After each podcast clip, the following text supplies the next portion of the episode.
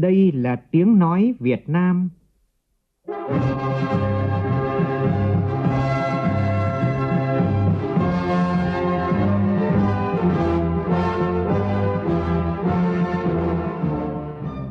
là tiếng nói Việt Nam, phát thanh từ Hà Nội, thủ đô nước Cộng hòa xã hội chủ nghĩa Việt Nam.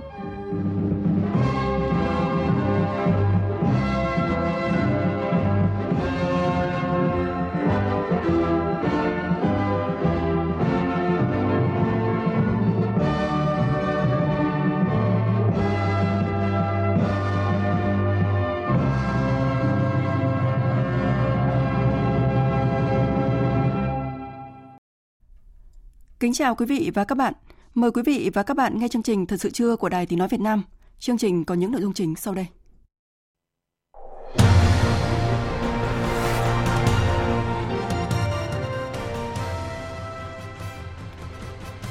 Chủ trì phiên họp thứ 15 của Ban chỉ đạo quốc gia phòng chống dịch COVID-19, Thủ tướng Phạm Minh Chính khẳng định tiêm chủng vẫn là vũ khí quyết định trong công tác phòng chống dịch. Tổng Liên đoàn Lao động Việt Nam và Bộ Y tế sáng nay tổ chức lễ phát động tiêm mũi 3 và mũi 4 vaccine phòng COVID-19 cho công nhân viên chức, người lao động cả nước.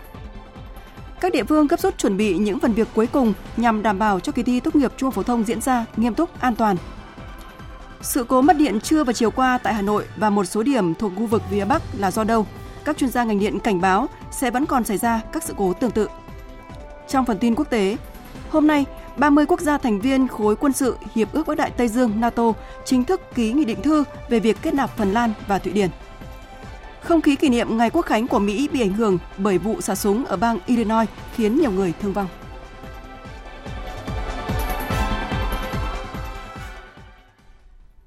Bây giờ là nội dung chi tiết. Thưa quý vị và các bạn, thay mặt Bộ Chính trị, đồng chí Võ Văn Thưởng, Thường trực Ban Bí thư vừa ký ban hành kết luận số 36 của Bộ Chính trị về bảo đảm an ninh nguồn nước và an toàn đập, hồ chứa nước đến năm 2030, tầm nhìn đến năm 2045. Kết luận nêu rõ. Bảo đảm an ninh nguồn nước và an toàn đập, hồ chứa nước luôn được Đảng, Nhà nước quan tâm, lãnh đạo, chỉ đạo, đạt được nhiều kết quả tích cực, cơ bản đáp ứng yêu cầu phát triển kinh tế xã hội, bảo đảm quốc phòng an ninh, đời sống sinh hoạt của người dân. Tuy nhiên, công tác bảo đảm an ninh nguồn nước, an toàn đập, hồ chứa nước còn nhiều hạn chế. Sau khi phân tích nguyên nhân của những hạn chế này, kết luận nêu rõ mục tiêu tổng quát và mục tiêu cụ thể cho từng giai đoạn đến năm 2025, 2030 và 2045. Tinh thần là bảo đảm số lượng, chất lượng nước phục vụ dân sinh trong mọi tình huống, đáp ứng nhu cầu sử dụng nước cho sản xuất kinh doanh của các ngành lĩnh vực, đặc biệt là các ngành kinh tế quan trọng, thiết yếu, mọi người dân, mọi đối tượng được tiếp cận sử dụng nước công bằng, hợp lý. Kết luận số 36 của Bộ Chính trị cũng chỉ rõ 9 nhiệm vụ giải pháp để các tỉnh ủy, thành ủy, ban đảng, ban cán sự đảng, đảng đoàn, đảng ủy trực thuộc trung ương tổ chức học tập, quán triệt, xây dựng chương trình kế hoạch hành động để thực hiện kết luận, đồng thời cụ thể hóa các nội dung về bảo đảm an ninh nguồn nước, an toàn đập, hồ chứa nước trong các quy hoạch, kế hoạch phát triển ngành, lĩnh vực, địa phương phù hợp với chức năng, nhiệm vụ được giao trong đó yêu cầu tăng cường công tác tuyên truyền, giáo dục để cán bộ đảng viên và nhân dân, nhất là người đứng đầu cấp ủy, tổ chức đảng, chính quyền, đoàn thể các cấp, nhận thức đúng, đầy đủ về bảo đảm an ninh nguồn nước và an toàn đập, hồ chứa nước là nhiệm vụ quan trọng, vừa cấp bách, vừa lâu dài, liên quan trực tiếp đến đời sống nhân dân, phát triển kinh tế xã hội, bảo đảm quốc phòng, an ninh đất nước. Trên cơ sở đó, xác định rõ trách nhiệm, nghĩa vụ của các cấp, các ngành và người dân trong thực hiện công tác này – hoàn thiện thể chế, chính sách, nâng cao hiệu lực hiệu quả quản lý nhà nước về bảo đảm an ninh nguồn nước và an toàn đập, hồ chứa nước, nâng cao chất lượng hiệu quả quản lý, vận hành, bảo đảm an toàn đập, hồ chứa nước. Đặc biệt, chủ động tích trữ, điều hòa, phân phối nguồn nước, đáp ứng yêu cầu sử dụng nước phục vụ dân sinh và phát triển kinh tế xã hội. Cơ cấu lại các ngành lĩnh vực sản xuất sử dụng nhiều nước, thực hiện các giải pháp tiết kiệm nước, tái sử dụng nước, theo dõi, giám sát chặt chẽ việc sử dụng nước sinh hoạt và sản xuất để giảm thất thoát, lãng phí, tăng cường thực hiện các biện pháp sử dụng nước trong sản xuất nông nghiệp để tiết kiệm hiệu quả, triển khai các giải pháp công nghệ lọc nước biển, bổ sung nguồn nước cho sản xuất nông nghiệp tại các vùng khan hiếm nước, xâm nhập mặn. Đầu tư xây dựng công trình bảo vệ, kiểm soát nguồn nước, cấp trữ nước, chuyển nước cho vùng đồng bào dân tộc thiểu số, miền núi, biên giới, hải đảo, vùng khan hiếm nước, vùng bị ảnh hưởng lớn do biến đổi khí hậu. Đầu tư khép kín, hoàn chỉnh hệ thống công trình thủy lợi, bảo đảm chủ động trữ nước ngọt, điều hòa, phân phối nguồn nước trong nội tỉnh, lên tỉnh, lên vùng, toàn quốc, phân bổ nước cho các vùng kinh tế trọng điểm miền núi phía Bắc, ven biển miền Trung, Tây Nguyên, đồng bằng sông Cửu Long, xây dựng hoàn thiện công trình cấp thoát nước sinh hoạt nông thôn, đô thị, ưu tiên đầu tư cho khu vực chịu ảnh hưởng của thiên tai, vùng đồng bào dân tộc thiểu số, miền núi, biên giới, hải đảo, thực hiện giải pháp tích trữ nước quy mô nhỏ, hộ gia đình, phục vụ sinh hoạt và sản xuất. Sáng nay, Văn phòng Chủ tịch nước tổ chức họp báo công bố lệnh của Chủ tịch nước về năm luật vừa được Quốc hội thông qua tại kỳ họp thứ ba, gồm luật cảnh sát cơ động, luật thi đua khen thưởng, luật điện ảnh, luật kinh doanh bảo hiểm, luật sửa đổi bổ sung một số điều của luật sở hữu trí tuệ. Phản ánh của phóng viên Việt Cường. Tại buổi họp báo, trả lời câu hỏi của phóng viên về việc Quốc hội đã quyết định không quy định quỹ bảo vệ người được bảo hiểm và giao cho chính phủ quy định về việc quản lý sử dụng số dư quỹ, dự kiến số dư được sử dụng như thế nào. Ông Nguyễn Đức Trì, Thứ trưởng Bộ Tài chính cho biết, trong quá trình thực hiện luật trước đây có xây dựng quỹ bảo vệ người đóng bảo hiểm được các doanh nghiệp bảo hiểm đóng góp từ một phần nhỏ thu được để xử lý khi mà các doanh nghiệp bảo hiểm gặp rủi ro và không thể thực hiện được nghĩa vụ tài chính đối với người tham gia bảo hiểm thì sử dụng nguồn quỹ này. Đến nay, quỹ đã tích lũy được gần 1.000 tỷ. Bộ đã báo cáo chính phủ và chính phủ đã báo cáo Quốc hội trình hai phương án, trong đó có việc tiếp tục duy trì quỹ này và thứ hai là không duy trì quỹ nữa. Và Quốc hội đã có quyết định các doanh nghiệp bảo hiểm không phải trích cho quỹ này nữa và giao cho Bộ Tài chính đề xuất chính phủ phương án sử dụng số quỹ còn lại. Liên quan đến việc trường hợp nào cảnh sát cơ động được dừng xe, Thứ trưởng Bộ Công an Lê Quốc Hùng cho biết, theo quy định của nhiều văn bản pháp luật hiện nay, các lực lượng chức năng, trong đó có lực lượng công an, khi phát hiện phương tiện hoặc người điều khiển phương tiện có dấu hiệu vi phạm pháp luật thì được phép dừng xe để xử lý, trong đó có lực lượng cảnh sát cơ động. Tất nhiên thì thẩm quyền xử lý qua phát hiện các cái vụ việc này thì cũng được phân cấp theo các cái thẩm quyền khác nhau, từ cao đến thấp. Và các cái loại dấu hiệu vi phạm thì cũng có thể là vi phạm pháp luật hành chính hoặc cũng có thể là dấu hiệu vi phạm pháp luật hình sự. Cái này thì cũng rất nhiều tình huống ở trên đường. Thì tóm lại là phát hiện các cái dấu hiệu vi phạm thì được quyền dừng xe để xử lý. Thì cái này sau này theo quy định chi tiết thì nó sẽ được viên dẫn dẫn chứng từ các cái luật khác đã được áp dụng từ trước đến nay. Liên quan đến việc làm thế nào để chúng ta khắc phục được việc khen thưởng nhiều, khen thưởng hình thức, ông Phạm Huy Giang, trưởng ban thi đua khen thưởng Trung ương cho biết, ngay từ quá trình xem xét, đề nghị khen thưởng phải xem xét rất kỹ thành tích của các tập thể cá nhân được đề nghị khen thưởng. Bộ tỉnh phải họp hội đồng thi đua khen thưởng để xem xét trên cơ sở các cái thành tích và bên cạnh cái việc là ý kiến của các thành viên hội đồng ấy thì còn có yếu tố nữa là những cái quy định liên quan đến cái việc là lấy ý kiến các cơ quan chức năng, các cơ quan có thẩm quyền, các cơ quan chuyên ngành, các cơ quan quản lý nhà nước rất nhiều các cái kênh để lấy ý kiến. Và cái nữa là việc mà đăng tải trên các cái hệ thống thông tin ấy, vì báo cáo chỉ có quy định rồi. Thế và quan trọng hơn cả thì như vừa qua tôi đã báo cáo là một trong những cái điểm mới của cái dự án luật kỳ này ấy, là cái phân cấp rất mạnh cho các cấp trình khen thưởng trong quá trình xem xét đề nghị. Chúng tôi suy nghĩ rằng nếu như là làm được đúng theo cái quy định pháp luật ấy, thì chắc chắn là chúng ta sẽ khen thưởng đúng khen thưởng trúng và nó hạn chế được những cái cái câu chuyện buồn như vừa rồi Sáng nay, Thủ tướng Chính phủ Phạm Minh Chính chủ trì phiên họp lần thứ 15 của Ban Chỉ đạo Quốc gia phòng chống dịch COVID-19. Cùng dự có các Phó Thủ tướng Vũ Đức Đam, Lê Văn Thành, Phó Chủ tịch Quốc hội Nguyễn Khắc Định, lãnh đạo các bộ ngành liên quan là thành viên của Ban Chỉ đạo. Tin của phóng viên Vũ Khuyên. Phát biểu tại cuộc họp, Thủ tướng cho biết vừa qua đã xuất hiện biến chủng mới ở nhiều nước trên thế giới và trong khu vực, có nước xuất hiện hàng trăm nghìn ca mắc mới mỗi ngày, trong khi kinh nghiệm cho thấy các nước phát triển thường bùng phát dịch trước Việt Nam khoảng vài tháng. Ở trong nước, vẫn có nơi, có lúc còn lơ là, chủ quan sau khi tình hình dịch bệnh cơ bản được kiểm soát, đặc biệt là tốc độ tiêm vaccine còn chậm, chưa đạt mục tiêu đề ra. Trong đó có việc tiêm vaccine cho trẻ từ 5 đến 11 tuổi và mũi thứ ba cho người từ 12 đến 17 tuổi. Mặc dù chính phủ, Thủ tướng Chính phủ đã liên tục chỉ đạo. Thủ tướng nêu rõ, phòng dịch vẫn là cơ bản, chiến lược lâu dài, quyết định, phòng dịch tốt thì không phải chống dịch. Trong đó thực tiễn cho thấy vaccine vẫn là vũ khí quyết định, cùng với việc củng cố, nâng cao năng lực y tế dự phòng, y tế cơ sở. Việc tiêm vaccine là quyền lợi, trách nhiệm và nghĩa vụ của mỗi người để bảo vệ chính mình, gia đình và cộng đồng.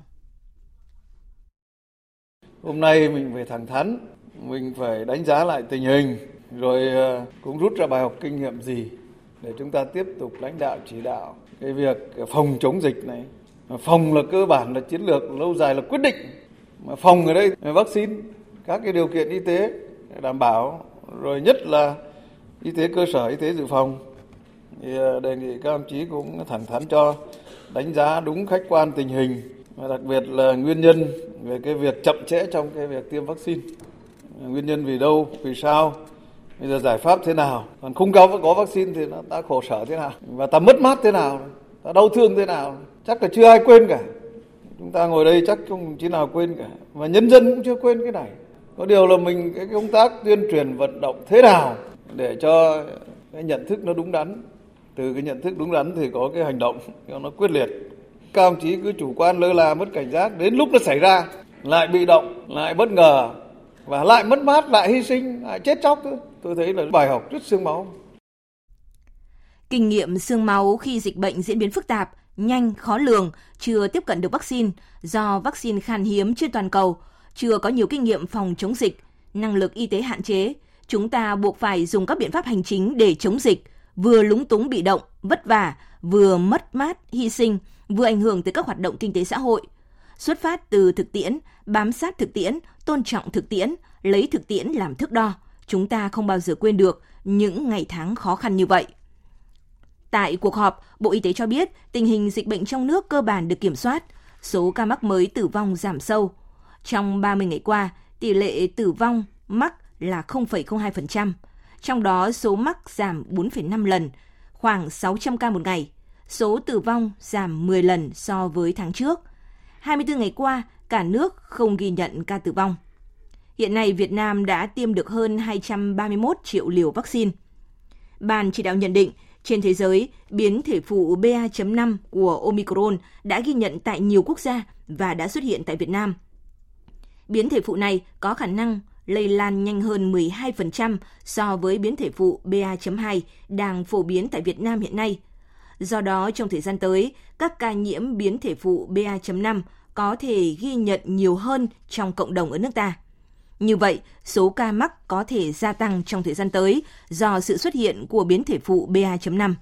Do vậy, hệ thống giám sát đáp ứng phòng chống dịch từ trung ương đến địa phương cần tiếp tục thực hiện các biện pháp phòng chống dịch, tiêm vaccine tăng cường, nhắc lại cho những nhóm có nguy cơ mắc bệnh và tiếp tục truyền thông để người dân luôn có ý thức phòng chống dịch. Sau khi nghe các ý kiến phát biểu thảo luận, kết luận phiên họp, Thủ tướng Phạm Minh Chính nhấn mạnh – tuyệt đối không được lơ là, chủ quan, mất cảnh giác. Tiếp tục tổ chức triển khai nghiêm túc và hiệu quả nghị quyết ngày 17 tháng 3 năm 2022 của Chính phủ, chủ động xây dựng và tập huấn với mọi tình huống có thể xảy ra, kể cả trường hợp dịch bệnh bùng phát trở lại. Thủ tướng nhấn mạnh mục tiêu cao nhất kiểm soát dịch bệnh, không để bùng phát trở lại để phục hồi và phát triển kinh tế xã hội, giữ vững độc lập, chủ quyền, toàn vẹn lãnh thổ, xây dựng nền kinh tế độc lập tự chủ ngày càng cao gắn với tích cực, chủ động hội nhập quốc tế sâu rộng, thực chất, hiệu quả, nâng cao đời sống vật chất và tinh thần của nhân dân, xây dựng đất nước hùng cường, thịnh vượng. Cái mục tiêu quan trọng nhất của chúng ta vẫn phải kiểm soát được dịch bệnh và không để nó bùng phát trở lại. Quan điểm chỉ đạo là đặt sức khỏe của người dân, tính mạng của người dân lên trên hết trước hết. Người dân là chủ thể, là trung tâm trong phòng chống dịch. Và chiến thắng dịch bệnh vẫn là chiến thắng của nhân dân. Là quán triệt tinh thần là phòng bệnh hơn chữa bệnh. Phòng là cơ bản là chiến lược là lâu dài là quyết định. Chống dịch là trách nhiệm của cả hệ thống chính trị. Dưới sự lãnh đạo của đảng quản lý của nhà nước và tham gia vào cuộc của nhân dân và tiêm vaccine là nghĩa vụ trách nhiệm quyền lợi của mỗi người dân đối với chính mình đối với gia đình người thân và đối với xã hội. Phòng dịch thì phải từ sớm từ xa, ngay từ cơ sở để người bệnh được tiếp cận với lại các cái dịch vụ y tế sớm nhất có thể, nhanh nhất có thể. Ban chấp hành Đảng bộ Thành phố Hồ Chí Minh sáng nay tổ chức hội nghị mở rộng lần thứ 15 để thảo luận về báo cáo tình hình kinh tế xã hội 6 tháng đầu năm và nhiệm vụ giải pháp 6 tháng cuối năm, báo cáo báo cáo công tác xây dựng Đảng, chính quyền và công tác dân vận Ủy viên Bộ Chính trị, Bí thư Thành ủy Nguyễn Văn Nên chủ trì hội nghị. Tin của phóng viên Hà Khánh thường trú tại thành phố Hồ Chí Minh. Phát biểu khai mạc, ông Nguyễn Văn Nên cho biết, qua xét nghiệm ngẫu nhiên, thành phố Hồ Chí Minh đã phát hiện biến chủng BA.4 và BA.5 của COVID-19, trong đó một trường hợp ở Củ Chi và hai người ở thành phố Thủ Đức. Dù hai biến thể BA.4 và BA.5 không nguy hiểm như Delta, nhưng các nhà khoa học và Tổ chức Y tế Thế giới WHO đã cảnh báo nguy cơ đằng sau biến thể này là khó lường. Do đó, thành phố Hồ Chí Minh không được lơ là mất cảnh giác, nhất là trong bối cảnh mà dịch sốt xuất huyết cũng đang diễn biến phức tạp. Biến thể rất khó lường, cho nên chúng ta không được lơ là mất cảnh giác, không được chủ quan bất cứ trường hợp nào tình huống nào. Đặc biệt hiện nay trên địa bàn thành phố Hồ Chí Minh sốt xuất huyết đang tăng. Theo đề nghị của giám đốc sở y tế là chúng ta phải ra quân mạnh hơn nữa quyết liệt hơn nữa giống như phòng chống dịch Covid-19 Ông Nguyễn Văn Nên cũng đề nghị các đại biểu nhận định tình hình thuận lợi khó khăn thách thức của thành phố trong thời gian tới, nhất là những thách thức nội tại và tác động bên ngoài, cho ý kiến các nhóm giải pháp cho các tháng còn lại, nhất là các giải pháp đột phá ưu tiên tạo xung lực mới, đảm bảo thành phố phục hồi toàn diện hơn, phát triển bền vững hơn, phấn đấu hoàn thành các chỉ tiêu nhiệm vụ năm 2022 và các nhiệm vụ kế hoạch của nghị quyết đại hội lần thứ 11. Sáng nay tại Hà Nội, Bộ Y tế và Tổng Liên đoàn Lao động Việt Nam phát động chiến dịch tiêm vaccine phòng COVID-19 mũi 3 và mũi 4 cho cán bộ, công nhân viên chức, người lao động. Phóng viên Bích Ngọc phản ánh. Theo thông tin từ Bộ Y tế tại lễ phát động, trong 2 tháng qua từ ngày 26 tháng 4 đến ngày 26 tháng 6, cả nước ghi nhận 130.462 ca mắc COVID-19 với 63 ca tử vong. Số mắc mới mỗi ngày hiện còn dưới 700 ca – Số ca mắc đã giảm 4,5 lần và số tử vong giảm 10 lần so với tháng trước đó. Thế nhưng tâm lý chủ quan lơ là của một bộ phận người dân và đơn vị khiến tỷ lệ người tiêm mũi 3, mũi 4 ở người từ 18 tuổi trở lên mới đạt khoảng 67% và 31%. Thứ trưởng Bộ Y tế Nguyễn Thị Liên Hương khuyến cáo người dân nếu không chủ động tiêm mũi nhắc lại, nguy cơ bùng phát dịch bệnh trở lại nước ta rất cao, nhất là khi biến thể BA5 của Omicron đã xâm nhập nước ta.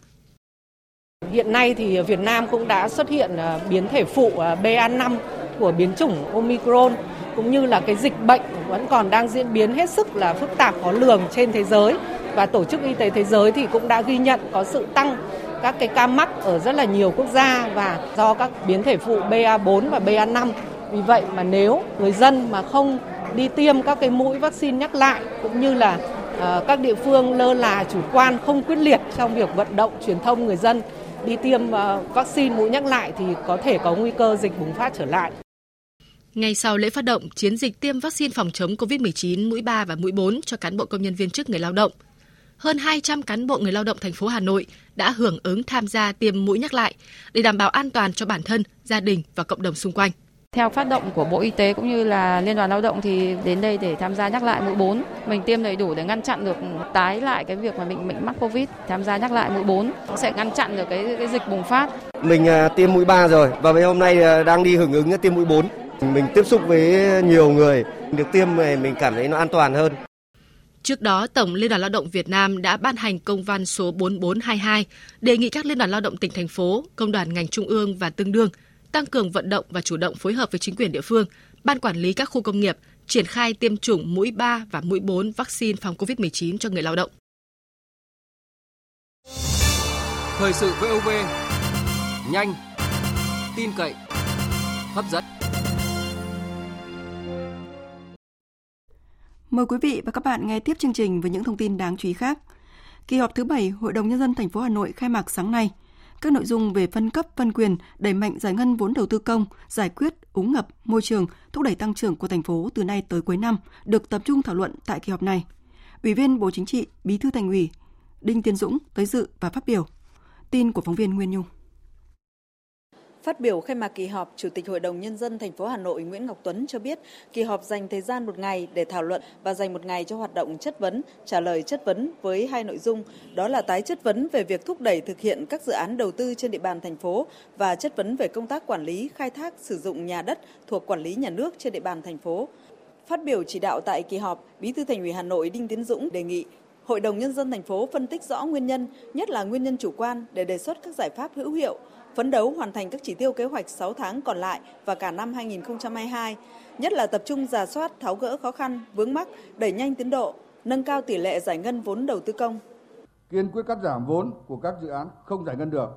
hoặc có tỷ lệ giải ngân thấp để bổ sung nguồn vốn chi trả nợ, thu hồi vốn đứng trước các dự án có khả năng giải ngân tốt nhằm nâng cao hiệu quả sử dụng vốn đầu tư công. Phải tập trung đẩy mạnh cải cách hành chính, tăng cường phân cấp, phân quyền, ủy quyền, tăng cường tính kỷ luật, kỷ cương trong thực thi công vụ để kịp thời tháo gỡ khó khăn vướng mắc trong sản xuất kinh doanh, đẩy nhanh tiến độ, triển khai các dự án đầu tư, chú trọng đến các công trình lớn, trọng điểm có tính đột phá và giá trị lan tỏa cao. Báo cáo của Ủy ban nhân dân thành phố Hà Nội cho thấy kinh tế thủ đô đã có sự phục hồi và tiếp tục duy trì đà tăng trưởng. Tổng sản phẩm trên địa bàn quý 2 tăng 9,49%, cao hơn bình quân chung cả nước, cao hơn 1,4 lần kịch bản đưa ra đầu năm. Tính chung 6 tháng đầu năm, tổng sản phẩm trên địa bàn tăng 7,79%, gấp 1,29 lần mức tăng cùng kỳ năm 2021. Cân đối thu chi ngân sách được đảm bảo, kim ngạch xuất khẩu ước tăng trên 17% so với cùng kỳ, khách du lịch quốc tế đến Hà Nội tăng 2,3 lần. Báo cáo cũng chỉ ra kết quả giải ngân vốn đầu tư công toàn thành phố 6 tháng đầu năm đạt rất thấp, chỉ bằng hơn 17% kế hoạch giao và thấp hơn mức trung bình của cả nước. Thành phố chưa đạt chỉ tiêu về số trường công lập đạt chuẩn quốc gia, chỉ số năng lực cạnh tranh cấp tỉnh giảm một bậc, chỉ số cải cách hành chính giảm hai bậc so với năm 2020. Cũng sáng nay, Hội đồng dân tỉnh Quảng Ngãi khai mạc kỳ họp thứ 8 đánh giá tình hình kinh tế xã hội 6 tháng đầu năm nay, bàn nhiệm vụ 6 tháng cuối năm. 6 tháng qua, tổng sản phẩm trên địa bàn toàn tỉnh tăng 6,34% so với cùng kỳ năm ngoái. Bà Bùi Thị Quỳnh Vân, Bí thư tỉnh ủy, Chủ tịch Hội đồng nhân dân tỉnh Quảng Ngãi cho biết, những kết quả này là rất quan trọng, nhưng so với tiềm năng, lợi thế của tỉnh thì tốc độ phát triển còn hạn chế, cần tập trung tìm giải pháp khắc phục. Kinh tế tuy có tăng trưởng nhưng tốc độ tăng trưởng của một số ngành chưa cao, thu hút đầu tư vẫn chậm, tình hình doanh nghiệp tạm ngừng kinh doanh và giải thể còn nhiều, hoạt động xúc tiến thương mại như kết nối cung cầu, hỗ trợ doanh nghiệp quảng bá, xúc tiến giao thương tại các thị trường trong nước, cải thiện môi trường đầu tư còn có mặt hạn chế. Điểm ngãn trong đầu tư ngoài ngân sách chưa được khơi thông, vướng mắc về cơ chế thu hồi đất, giao đất cho thuê đất đối với một số dự án chưa được tháo gỡ kịp thời. Tại kỳ họp này, Hội đồng Nhân dân tỉnh tập trung phân tích, thảo luận tìm các chủ trương, giải pháp khả thi để kịp thời khắc phục có hiệu quả những hạn chế yếu kém, tạo tiền đề vững chắc để tổ chức thực hiện thắng lợi tất cả các mục tiêu, nhiệm vụ cho năm 2022 và những năm tiếp theo. Tại cuộc họp báo chính phủ thường kỳ diễn ra chiều qua, Thứ trưởng Lao động Thương binh và Xã hội Lê Văn Thành cho biết, tỷ lệ giải ngân gói hỗ trợ tiền nhà trọ cho công nhân rất thấp. Sau 3 tháng triển khai, hiện mới chỉ có 15 địa phương giải ngân cho gần 13.500 lao động với kinh phí 70 tỷ đồng, đạt 1% so với mục tiêu đề ra. Theo Thứ trưởng Bộ Lao động Thương binh và Xã hội Lê Văn Thanh, một trong những nguyên nhân khiến tỷ lệ giải ngân gói hỗ trợ thấp là các địa phương chờ kinh phí từ trung ương chưa đủ, chưa chủ động bố trí nguồn trực thiện. Để tháo gỡ cho vấn đề này, vào hôm qua, Thủ tướng Chính phủ đã quyết định cấp 100% kinh phí từ ngân sách trung ương cho các địa phương để thực hiện chính sách này. Cũng tại cuộc họp báo vào chiều qua, Thứ trưởng Bộ Tài chính Nguyễn Đức Chi cho biết, Bộ sẽ tiếp tục báo cáo cấp có thẩm quyền những động thái hoặc chính sách điều chỉnh cho phù hợp nhằm mục tiêu ổn định giá xăng dầu trong nước và hỗ trợ cho phát triển kinh tế xã hội. Theo Thứ trưởng Nguyễn Đức Chi, dưới áp lực của giá xăng dầu thế giới liên tục có biến động tăng thời gian vừa qua, Bộ Tài chính đã chủ động xây dựng các giải pháp liên quan đến các chính sách thuế đánh trên mặt hàng xăng dầu để đề xuất cấp có thẩm quyền có giải pháp hỗ trợ, bảo đảm kiểm soát, kiềm chế sự tăng nhanh của giá xăng dầu, tác động mạnh mẽ tới đời sống kinh tế xã hội, sản xuất kinh doanh của doanh nghiệp. Ngày hôm qua, ngay sau khi được chính phủ thông qua, Bộ trưởng Bộ Tài chính đã ký tờ trình gửi Ủy ban Thường vụ Quốc hội về mức thuế bảo vệ môi trường đối với xăng dầu mỡ nhờn. Theo đó, trình Ủy ban Thường vụ Quốc hội cho phép điều chỉnh giảm mức thuế bảo vệ môi trường đối với các mặt hàng xăng dầu. Mức thuế đối với xăng giảm từ 2.000 đồng một lít xuống mức sàn 1.000 đồng một lít. Nhiên liệu bay giảm từ 1.500 đồng một lít xuống mức sàn 1.000 đồng một lít dầu diesel giảm từ 1.000 đồng một lít xuống mức sàn 500 đồng một lít. Dầu ma rút, dầu nhờn giảm từ 1.000 đồng một lít xuống mức sàn 300 đồng một lít. Mỡ nhờn giảm từ 1.000 đồng một kg xuống mức sàn 300 đồng một kg. Dầu hỏa giữ mức 300 đồng một lít. Thưa quý vị và các bạn, sự cố điện áp tăng giảm bất thường và mất điện ở nhiều nơi trên địa bàn thành phố Hà Nội và một số khu vực miền Bắc vào chiều qua đã gây ảnh hưởng không nhỏ tới các hộ sử dụng điện đã có những thiết bị điện như điều hòa, tủ lạnh, quạt máy bị chập hoặc là cháy hỏng sau sự cố này. Thời tiết miền Bắc đang trong cao điểm mùa nắng nóng, việc đảm bảo đủ điện với chất lượng điện an toàn, ổn định là vấn đề được dư luận quan tâm. Phóng viên Nguyên Long ghi nhận ý kiến của các chuyên gia sau sự cố này. Sự cố dao động điện áp dẫn đến dòng điện không ổn định, thậm chí mất điện xảy ra chiều qua mùng 4 tháng 7 là lời cảnh báo rất rõ ràng về nguy cơ mất ổn định cũng như an toàn của lưới điện. Đó là khẳng định của ông Hà Đăng Sơn, giám đốc Trung tâm Nghiên cứu năng lượng và tăng trưởng xanh. Theo chuyên gia này thì những bất ổn đã được cảnh báo. Ở đây cũng có một cái nguy cơ tiềm ẩn trong cái tình hình là chúng ta đã bắt đầu là về mặt thiếu điện và phải huy động tối đa các cái nguồn sẵn có. Và trong đó thì các cái nguồn về điện tái tạo như là điện gió hay là điện mặt trời nó cũng bắt đầu có cái tỷ trọng cao. À, cái thách thức ở đây là khi cái tỷ trọng của các cái nguồn mà điện chúng ta tạm gọi là không ổn định này được đưa vào quá lớn và vào những cái thời điểm đặc biệt là giữa trưa khi mà cái công suất được huy động của các cái nguồn điện tái tạo như điện gió và mặt trời quá cao và do một lý do nào đó có sự cố hoặc là có cái vấn đề về cái yếu tố thiên nhiên nó khiến cho cái công suất phát nó tụt một cách rất là nhanh, thì nó sẽ dẫn tới cái việc là cái cung ứng không đủ và gây ra những cái sự cố bất thường. Và hệ thống thì lại không có đủ các cái nguồn truyền thống để có thể huy động nhanh để bù đắp. Thì trong trường hợp này nó sẽ có thể diễn ra những cái tình trạng giống như là ngày hôm qua chúng ta đã thấy. Đồng quan điểm này, chuyên gia cao cấp năng lượng Đào Nhật Đình, Hội Khoa học Tạp chí Năng lượng Việt Nam cho rằng, nhu cầu điện tăng nhanh trong khi nhiều nguồn điện đang chậm tiến độ, cùng với việc phát triển nhanh các nguồn năng lượng tái tạo, đặt ra cho hệ thống điện Việt Nam rất nhiều việc phải làm. 5 năm vừa rồi thì điện khí, điện than nó phát triển hơi chậm, thế là nhiều nguồn lớn nó bị chậm tiến độ. Thì đấy là một cái chúng ta cần khắc phục bởi vì cái nguồn năng lượng tái tạo tuy nó phát triển nhanh và đứng về gigawatt thì nó rất lớn, nhưng nó lại không có thể huy động vào cái lúc cần thiết. Ví dụ như hôm qua, khi thiếu nguồn cái thì người ta không thể bảo nguồn năng lượng tái tạo là anh tăng công suất lên 20% cho tôi, hoặc là anh bật thêm tổ máy cho tôi. Điều ấy là không thể có. Thì phải có cái nguồn mà có thể chủ động ra lệnh cho nó được. Thì trong tương lai chúng ta cũng phải tránh cái hiện tượng là cái nguồn năng lượng tái tạo nó quá nhiều mà chúng ta lại không có nguồn dự trữ. Thì đấy là cái việc à, cần tránh còn nếu mà chúng ta vẫn muốn giá điện rẻ thì chúng ta vẫn phải chấp nhận là sẽ có những thời điểm mất điện Kỳ thi tốt nghiệp trung phổ thông năm nay sẽ diễn ra vào ngày 7 đến ngày 8 tháng 7 tới với hơn 1 triệu thí sinh trong cả nước tham dự.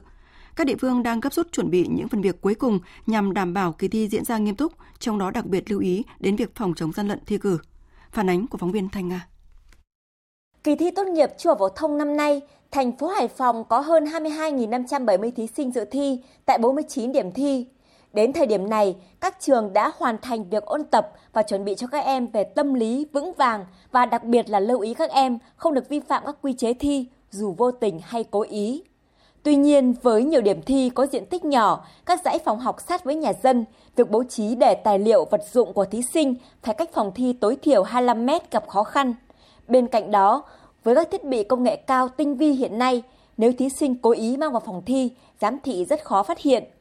Ông Đỗ Văn Lợi, Phó Giám đốc Sở Giáo dục và Đào tạo Hải Phòng nêu ví dụ tại kỳ thi vào lớp 10 vừa qua tại địa phương, khi có thí sinh mang vào phòng thi, một chiếc kính có gọng hơi to một chút so với bình thường. Cán bộ coi thi nghi ngờ nhưng không đủ năng lực để phát hiện đó có phải là thiết bị thu phát sóng hay không. Hội đồng thi đã lập biên bản ghi nhận sự việc và được sự đồng ý của trưởng ban chỉ đạo thi thành phố Hải Phòng đã phối hợp với ngành công an xác minh tính năng của chiếc kính và phát hiện chiếc kính đó có chức năng thu phát sóng vô tuyến. Ông Đỗ Văn Lợi đề nghị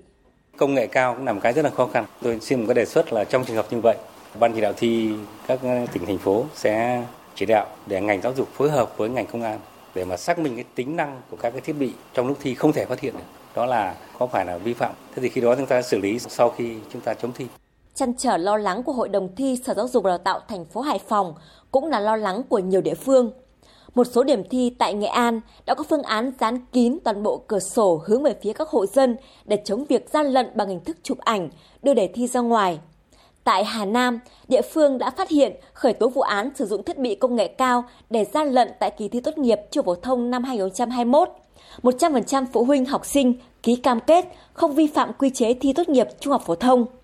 Ông Lê Mỹ Phong, Phó Cục trưởng phụ trách Cục Quản lý Chất lượng, Bộ Giáo dục và Đào tạo nhấn mạnh.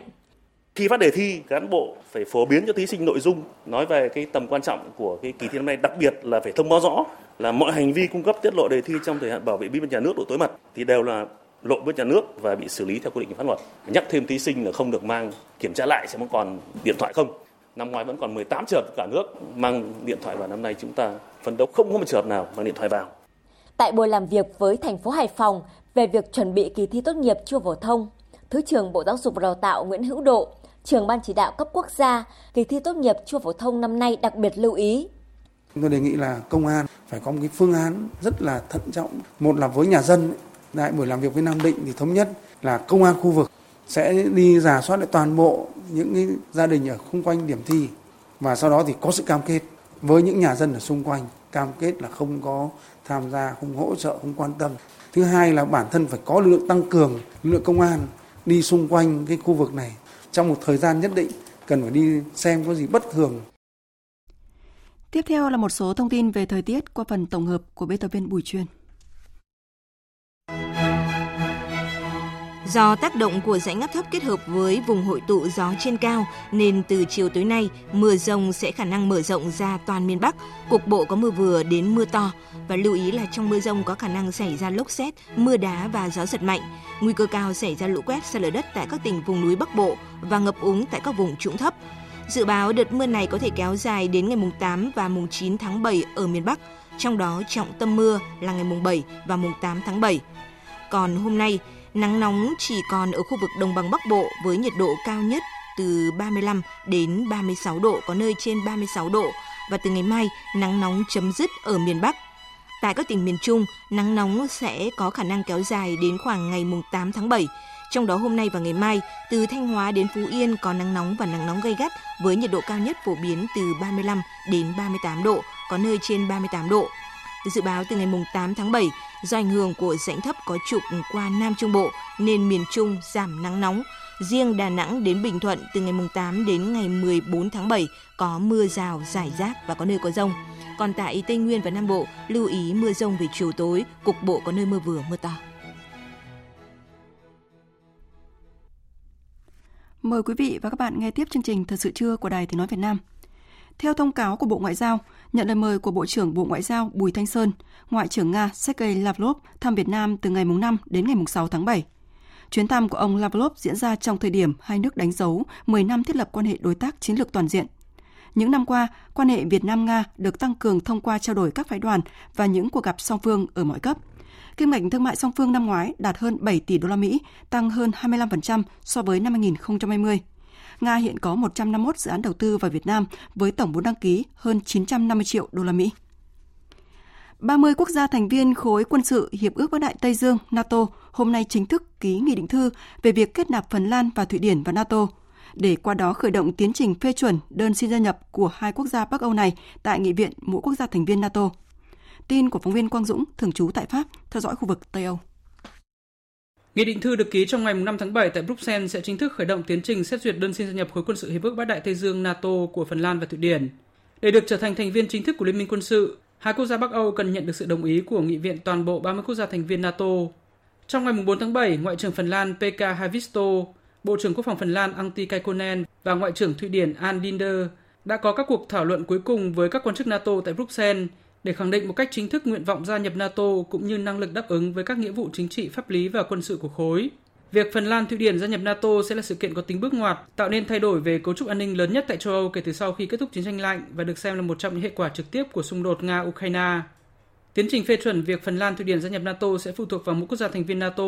và thường kéo dài từ 8 cho đến 12 tháng. Tuy nhiên tại thượng đỉnh NATO tuần trước, hầu hết các nước thành viên NATO đều cam kết sẽ đẩy nhanh tiến trình phê chuẩn để Phần Lan Thụy Điển sớm trở thành thành viên đầy đủ của NATO qua đó loại bỏ các nguy cơ về an ninh với hai quốc gia này trong thời gian chờ đợi. Ẩn số duy nhất vẫn là thái độ của Thổ Nhĩ Kỳ khi Tổng thống Thổ Nhĩ Kỳ ông Recep Tayyip Erdogan mặc dù đã rút lại sự phản đối đối với Phần Lan Thụy Điển, nhưng vẫn cảnh báo Thổ Nhĩ Kỳ bất cứ lúc nào cũng có thể ngăn cản tiến trình Phần Lan Thụy Điển gia nhập NATO nếu hai quốc gia Bắc Âu không thực hiện các cam kết và nhượng bộ đã ký trong thỏa thuận ba bên với Thổ Nhĩ Kỳ. Trong đó gây tranh cãi nhất là việc dẫn độ một số thành viên lực lượng người quốc mà Thổ Nhĩ Kỳ cho là thuộc thành phần khủng bố, hiện đang sống ở Phần Lan và Thụy Điển về Thổ Nhĩ Kỳ để xét xử. Tổng thống Nga Putin vừa chúc mừng các lực lượng của nước này giành được chiến thắng ở Lugansk, đồng thời đưa ra những nhiệm vụ mới cho quân đội. Nhà lãnh đạo Nga hy vọng các lực lượng ở các mặt trận khác sẽ đạt được thành công như ở khu vực Lugansk, đồng thời đề nghị các lực lượng tham gia vào chiến dịch giải phóng Cộng hòa Nhân dân Lugansk tự xưng, nghỉ ngơi và nâng cao khả năng chiến đấu. Các hoạt động kỷ niệm ngày Quốc khánh mùng 4 tháng 7 diễn ra trên khắp nước Mỹ. Tuy nhiên, không khí của ngày lễ bị ảnh hưởng bởi vụ xả súng ở bang Illinois khiến nhiều người thương vong. Phóng viên Phạm Huân, thường trú tại Mỹ, thông tin. Nhiều hoạt động chào đón ngày Quốc khánh bao gồm các buổi diễu hành và bắn pháo hoa đã được tổ chức trên khắp nước Mỹ. Tại thủ đô Washington, Tổng thống Mỹ Joe Biden cùng phu nhân Jill Biden đã chào đón 1.000 nhân viên thuộc các ngành nghề thiết yếu và thành viên các gia đình quân nhân tại Nhà Trắng. Đây là sự kiện lớn được tổ chức trực tiếp đầu tiên tại Nhà Trắng kể từ khi Tổng thống Biden nhậm chức. Phát biểu tại buổi lễ, Tổng thống Biden nhấn mạnh. Tôi chưa bao giờ lạc quan hơn về nước Mỹ như ngày hôm nay và sẽ không bao giờ từ bỏ sự lạc quan này. Ngày hôm nay, chúng ta cần tiếp tục cam kết đối với tinh thần yêu nước, đối với một nhiệm vụ lớn và phức tạp hơn, bảo vệ và làm cho liên bang của chúng ta hoàn thiện hơn, hiện thực hóa bản tuyên ngôn độc lập của chúng ta và đảm bảo rằng nước Mỹ không phải là nơi mang dấu ấn của sự thèm khát quyền lực mà của niềm tin, hy vọng và cam kết. Không khí kỷ niệm Ngày Quốc khánh ở Mỹ đã bị ảnh hưởng bởi vụ xả súng đẫm máu tại một buổi diễu hành ở thành phố Highland Park thuộc bang Illinois. 6 người đã thiệt mạng và 31 người bị thương trong vụ xả súng. Hầu hết các nạn nhân tử vong tại hiện trường và một người đã chết sau khi được chuyển tới bệnh viện. Cảnh sát đã tìm thấy một khẩu súng trường trên mái một tòa nhà và kẻ tình nghi được xác định danh tính là Robert Bobby Crimo, da trắng, 22 tuổi và là người địa phương. Tên này đã đứng trên mái một tòa nhà và nhắm bắn vào đám đông người dân đứng xem buổi diễu hành. Thưa quý vị, trong diễn biến mới nhất, cảnh sát đã bắt giữ Robert Bobby Crimo, kẻ tình nghi trong vụ xả súng. Hiện các cơ quan chức năng của Mỹ đang điều tra nguyên nhân của vụ việc.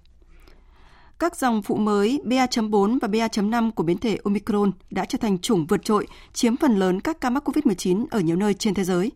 Cả Mỹ và Liên minh châu Âu đều coi đây là các biến thể đáng lo ngại, đồng thời lo ngại về một làn sóng dịch mới trong mùa hè năm nay. Tuy nhiên, Tổ chức Y tế Thế giới và giới chức y tế toàn cầu cũng khẳng định vaccine vẫn là hiệu quả trong ngăn ngừa bệnh nặng và ca tử vong do COVID-19. Biên tập viên Thu Hoài tổng hợp thông tin. Các dòng phụ mới có khả năng lây truyền cao của biến thể Omicron trở nên phổ biến ở nhiều nước, trong đó có Anh, Pháp, Italia, Bồ Đào Nha. Nhiều quốc gia đang chuẩn bị cho sự gia tăng số ca mắc trong những tháng tới. Các nhà khoa học đang theo dõi chặt chẽ các biến thể phụ mới với các nghiên cứu ban đầu cho thấy các kháng thể có được nhờ vaccine hoặc những lần mắc bệnh trước đó, dường như kém hiệu quả hơn đối với BA.4 và BA.5.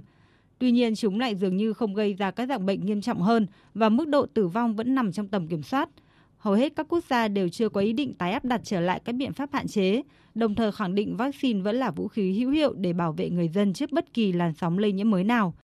Nhiều quốc gia đang cung cấp liều tăng cường cho các nhóm người lớn tuổi hoặc có nguy cơ mắc bệnh để tăng cường khả năng bảo vệ các triệu chứng nghiêm trọng. Các công ty dược phẩm cũng đang nghiên cứu để sản xuất vaccine đặc hiệu cho Omicron. Tổng giám đốc Tổ chức Y tế Thế giới Tedros Adhanom Ghebreyesus kêu gọi các quốc gia tiêm chủng cho những nhóm dân số dễ bị tổn thương nhất, đồng thời nhấn mạnh hàng trăm triệu người vẫn chưa được tiêm chủng và có nguy cơ mắc bệnh nặng và tử vong.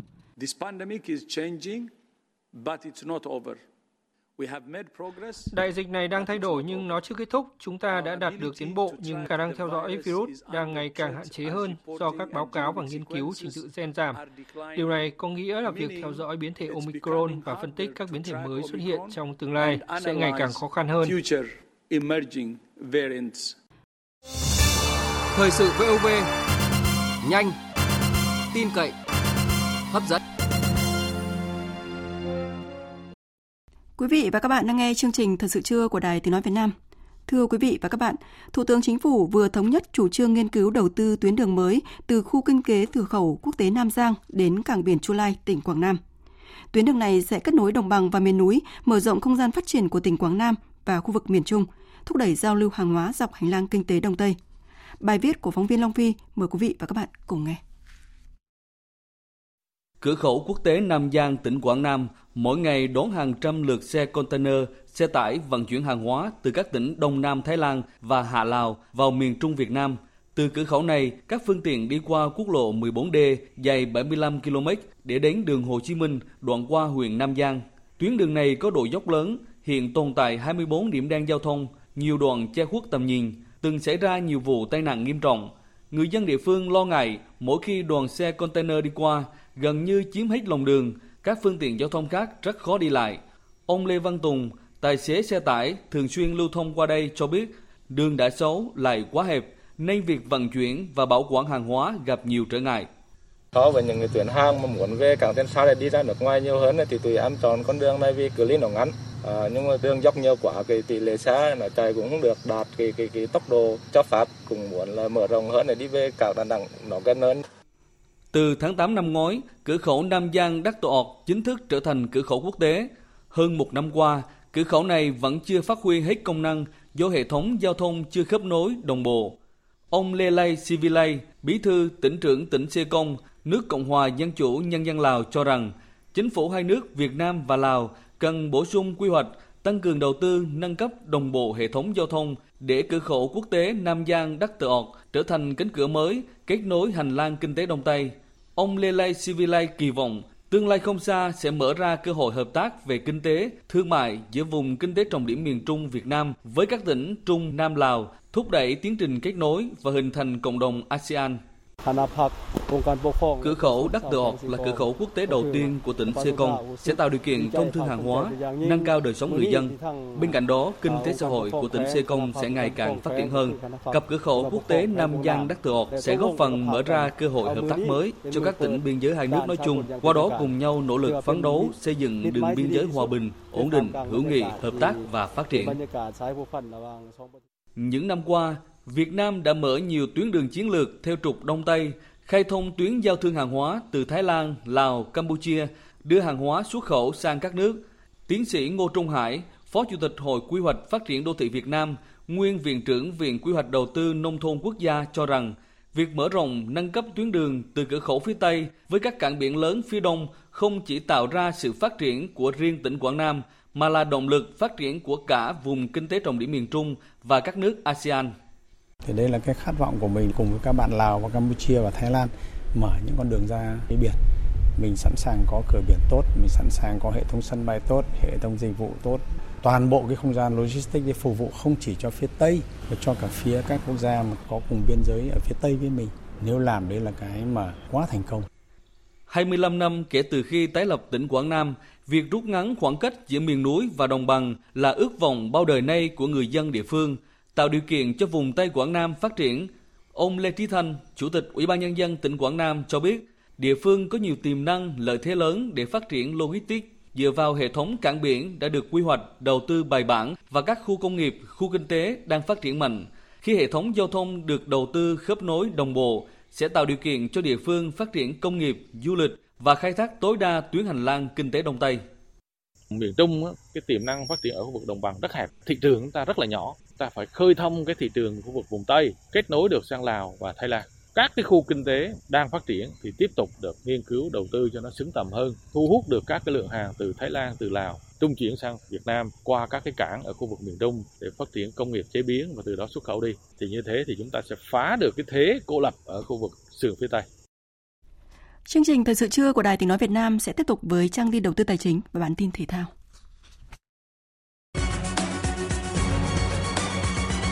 Trang tin đầu tư tài chính.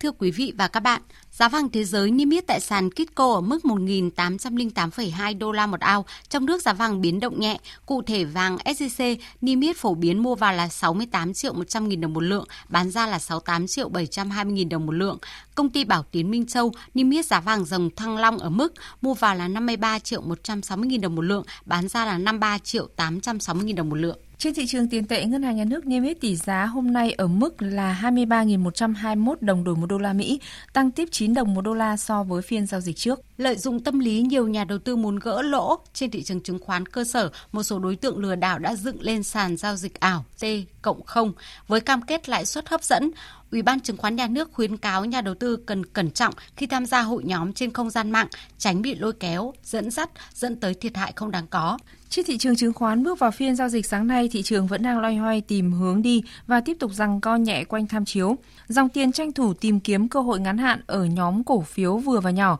Đáng chú ý là một số cổ phiếu ngành ngân hàng tiếp tục nhích lên. Kết thúc phiên giao dịch sáng nay, VN Index đạt 1.189,21 điểm, còn HNX Index đạt 278,55 điểm.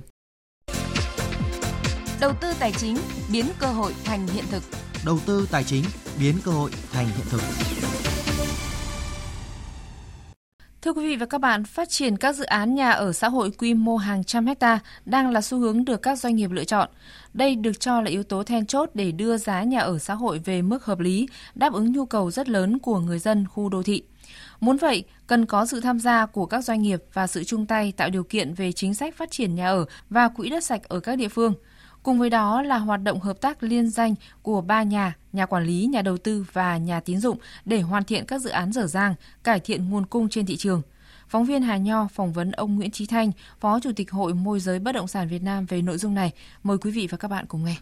Thưa ông, cái phân khúc nhà ở xã hội thì cái nhu cầu của người dân vẫn rất là lớn và cần phải làm những cái dự án tầm cỡ quy mô như thế. Thì ông đánh giá như thế nào về cái khả năng đáp ứng từ phía các cái doanh nghiệp nội? Khi chúng ta đã làm được dự án quy mô hàng trăm hecta và nhà ở chất lượng cao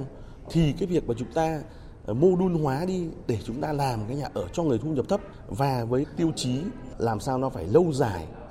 chúng ta không làm cái gì rẻ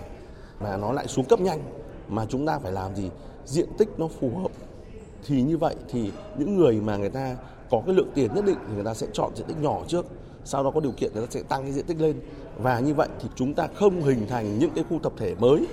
mà chúng ta sẽ xây dựng những cái nhà ở chất lượng. Thì chúng ta thấy rằng kinh nghiệm của Hàn Quốc ấy, ở trong Gangnam Style nó có những nhà ở cho người thu nhập thấp nhưng chất lượng rất tốt. Thành ra chúng ta nên có khái niệm là gì? Làm quy mô lớn để tiết kiệm. Nghĩa là gì? Những cái khu mà cho người thu nhập thấp mật độ xây dựng rất thấp nhưng chúng ta làm cao tầng chúng ta làm chất lượng thì cái việc đó là nó tạo ra được nâng cái chất lượng sống nhưng lại giải quyết được nhu cầu về cái nhà ở và như vậy thì nó sẽ có cái sự phát triển bền vững chứ không phải là mang tính chất là gì chỉ làm cách nào rẻ hay thấp tầng không phải Vậy thì là để giá bán ấy một cách hợp lý thì theo ông là cái chính sách ạ, đặc biệt là vai trò của Bộ Xây dựng để có cái cách nào để phối hợp thực hiện được những cái dự án à, nhà ở xã hội cho người có thu nhập thấp cũng như là dự án nhà ở công nhân ạ? Mà Bộ Xây dựng cần đặt hàng ờ, tỉnh thành lớn hay các cái địa phương mà có khu công nghiệp là đặt hàng những cái khu đất sạch quy mô hàng trăm hecta và trên cơ sở đó thì chúng ta sẽ mời mời thầu các cái nhà đầu tư để làm sao mà người ta đưa ra được những cái giải pháp để mà gì, nhà ở chất lượng nhưng giá thành lại cạnh tranh, phù hợp với thu nhập. Thì như vậy là chúng ta phải đặt hàng. Chúng ta cần hàng trăm hecta để để mà phát triển những dự án như vậy. Thưa ông, hiện nay xử lý các cái dự án bất động sản mà hiện nay đang dở dang, thế chấp tại các ngân hàng rất là lớn, tái cơ cấu á, các cái sản phẩm là bất động sản dở dang thì theo ông là vai trò của các nhà trong trường hợp này, nhà tiến dụng rồi nhà đầu tư bất động sản rồi chủ đầu tư thì có cái cách nào tháo gỡ thành một cái sản phẩm hoàn chỉnh để cung ra thị trường ạ? cần giải quyết vấn đề này thì đầu tiên phải minh bạch. Minh bạch là gì? Chủ nợ thì người ta phải minh bạch hóa và người ta phải làm rõ rằng là một là người ta có khả năng là tự thanh lý các tài sản đó hoặc người ta tự sắp xếp tài chính, nhưng phần lớn là người ta sẽ không làm được cái việc đó. Thì tiếp đến từ tổ chức tín dụng. Tổ chức tín dụng có những sản phẩm thế chấp đấy thì áp dụng những cái biện pháp mà quan trọng nhất là gì? Phải tổ chức đào những cái sản phẩm đó ra thị trường. Vì thực ra thì thị trường sẽ quyết định rất là nhanh các cái vấn đề như vậy. Cuối cùng thì vấn đề là gì? Họ phải đưa ra sản phẩm ra thị trường và minh bạch cái thông tin đó thì mới có cái nhà đầu tư đủ năng lực để tiếp nhận những dự án đó, giải quyết các vấn đề tồn tại. Họ chi trả cho ngân hàng để họ có thể và đủ tiềm lực để tiếp tục triển khai những dự án đó. Vâng ạ, xin cảm ơn ông.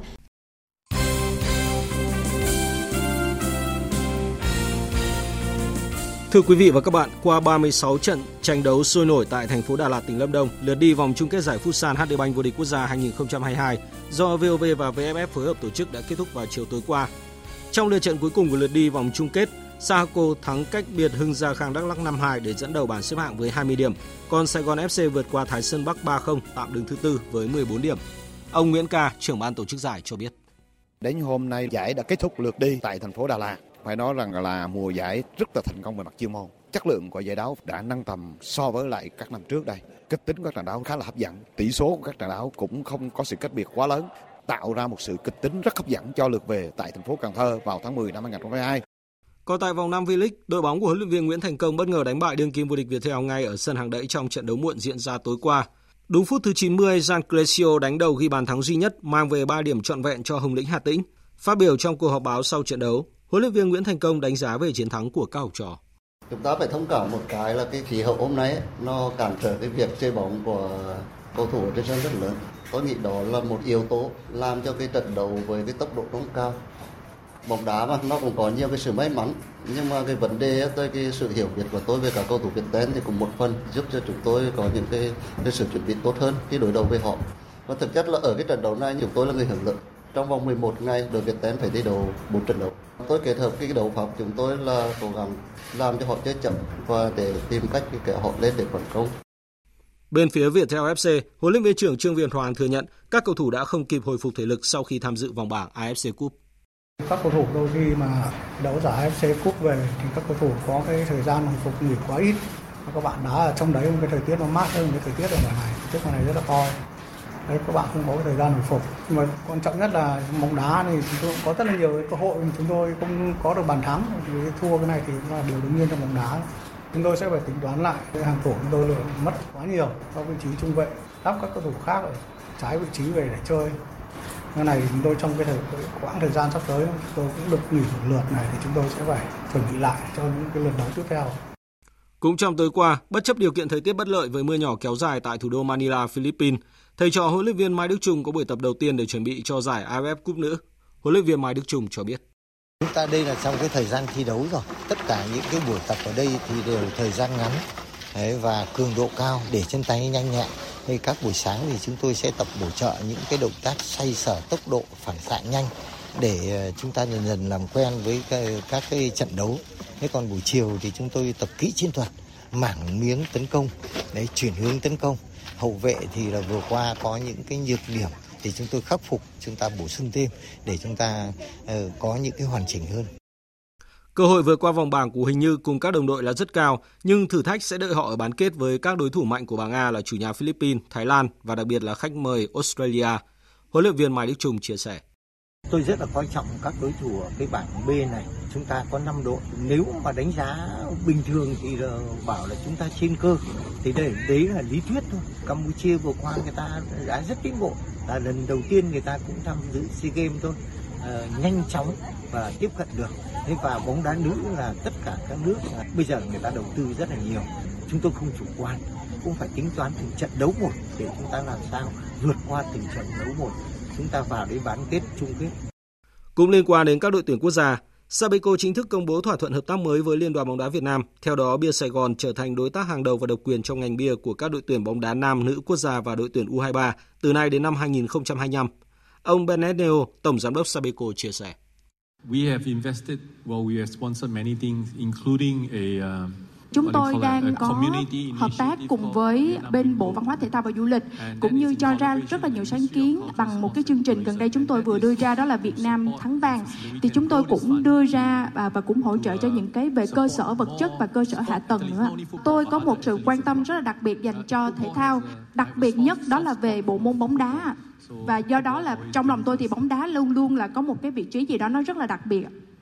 Thời gian qua, Sabeco không ngừng hỗ trợ cho thể thao Việt Nam như tài trợ SEA Games 31, giải bóng đá 7 người vô địch toàn quốc, đóng góp 5 tỷ đồng hỗ trợ các hoạt động đào tạo, tập huấn, phát triển tài năng thể thao. Ông Lê Hoài Anh, Tổng thư ký VFF khẳng định. Đây là cái năm thứ hai, cái việc nâng cấp mối quan hệ tài trợ từ đồng hành lên ờ, thương hiệu tài trợ hàng đầu và thời hạn gắn bó 3 năm thì nó cũng sẽ là một cái thể hiện cái quyết tâm rất là cao ờ, tạo nên những nền tảng cho bóng đá Việt Nam có điều kiện để phát triển tốt hơn. Cái điều kiện mà để cho các đội tuyển Việt Nam À, sẽ tham dự các cái giải đấu ở từ khu vực châu lục và thế giới khi có điều kiện và các đội tuyển Việt Nam thì có những cái sự ủng hộ mạnh mẽ, bổ sung lực lượng kịp thời để à, để luôn luôn có những cầu thủ mà sẵn sàng đáp ứng cho nhiệm vụ trong thời gian tới. Dự báo thời tiết Tin dự báo thời tiết chiều và đêm nay, phía Tây Bắc Bộ có mưa rào và rông rải rác, riêng Sơn La và Hòa Bình chiều nắng có nơi có nắng nóng, đêm có mưa rào và rông, cục bộ có mưa to, nhiệt độ từ 24 đến 35 độ, có nơi trên 35 độ. Phía Đông Bắc Bộ chiều có mưa rào và rông vài nơi, riêng khu vực đồng bằng có nắng nóng, chiều tối và đêm có mưa rào và rông rải rác, cục bộ có mưa to, nhiệt độ từ 25 đến 35 độ, riêng khu vực đồng bằng cao nhất từ 34 đến 36 độ, có nơi trên 36 độ. Khu vực từ Thanh Hóa đến Thừa Thiên Huế chiều nắng nóng và nắng nóng gay gắt, chiều tối và đêm có mưa rào và rông vài nơi, nhiệt độ từ 27 đến 38 độ, có nơi trên 38 độ. Khu vực từ Đà Nẵng đến Bình Thuận ngày nắng, phía Bắc có nắng nóng, có nơi nắng nóng gay gắt, chiều tối và đêm có mưa rào và rông vài nơi, nhiệt độ từ 26 đến 38 độ, có nơi trên 38 độ, phía Nam cao nhất từ 32 đến 35 độ. Tây Nguyên, chiều tối có mưa rào và rông rải rác, cục bộ có mưa to, nhiệt độ từ 21 đến 31 độ. Nam Bộ, chiều tối và đêm có mưa rào và rông rải rác, cục bộ có mưa to, nhiệt độ từ 23 đến 32 độ. Khu vực Hà Nội, chiều nắng nóng, chiều tối và đêm có lúc có mưa rào và rông, nhiệt độ từ 27 đến 36 độ. Tiếp theo là dự báo thời tiết biển, vịnh Bắc Bộ có mưa rào và rông vài nơi, tầm nhìn xa trên 10 km, gió Tây Nam đến Nam cấp 4, cấp 5. Vùng biển từ Quảng Trị đến Quảng Ngãi, từ Bình Định đến Ninh Thuận không mưa, tầm nhìn xa trên 10 km, gió Tây Nam cấp 4, cấp 5. Vùng biển từ Bình Thuận đến Cà Mau, từ Cà Mau đến Kiên Giang và Vịnh Thái Lan có mưa rào và rông rải rác, tầm nhìn xa trên 10 km, gió Tây đến Tây Nam cấp 4, cấp 5 khu vực Bắc, giữa và Nam Biển Đông và khu vực quần đảo Hoàng Sa thuộc thành phố Đà Nẵng, khu vực quần đảo Trường Sa thuộc tỉnh Khánh Hòa có mưa rào rải rác và có nơi có rông. Trong mưa rông có khả năng xảy ra lốc xoáy và gió giật mạnh, tầm nhìn xa trên 10 km, gió Tây Nam đến Nam cấp 4, cấp 5. Vừa rồi là thông tin dự báo thời tiết. Trước khi kết thúc chương trình, chúng tôi tóm lược những tin chính vừa phát.